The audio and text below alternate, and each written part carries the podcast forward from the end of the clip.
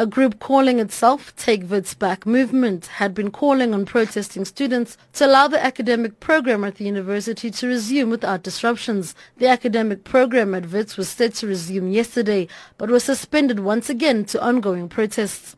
Today, the Take Wits Back group clashed with the Fees Must Fall campaigners.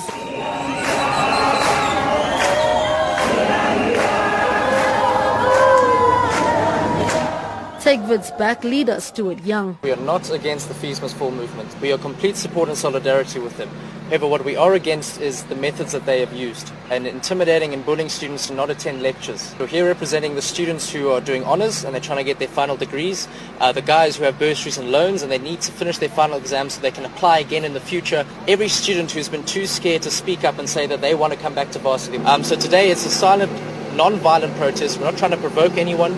We just want to exercise our right to protest as Fees Must Fall have been doing. Other Take Back Wits supporters say they have a right to be in lecture halls. Yesterday, if you stepped into Wits was like a war zone and everybody else was scared, but the majority of the people want to go back to university. Our um, goal today was to, to meet together, sit at the Great Hall and tell everybody that, hey, there's something we can do. And somebody asked if we achieved our goals and I say absolutely. Students supporting the Fees Must Fall movement say the issue is bigger than the concerns of a privileged few. The students around the country who have no funding and have no voices or can't do anything about it, they are the silent majority.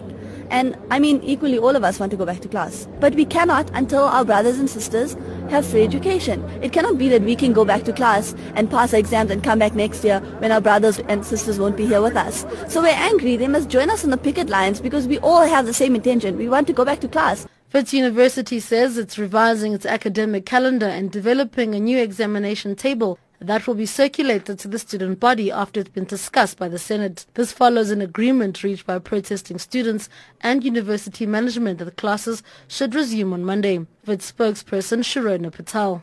The university agreed on three points with the students.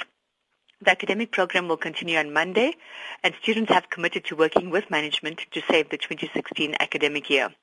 The police will be withdrawn from WITS's campuses and will remain on its perimeter.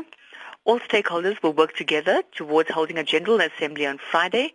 It will focus on obtaining a consensus on the principle of access to higher education.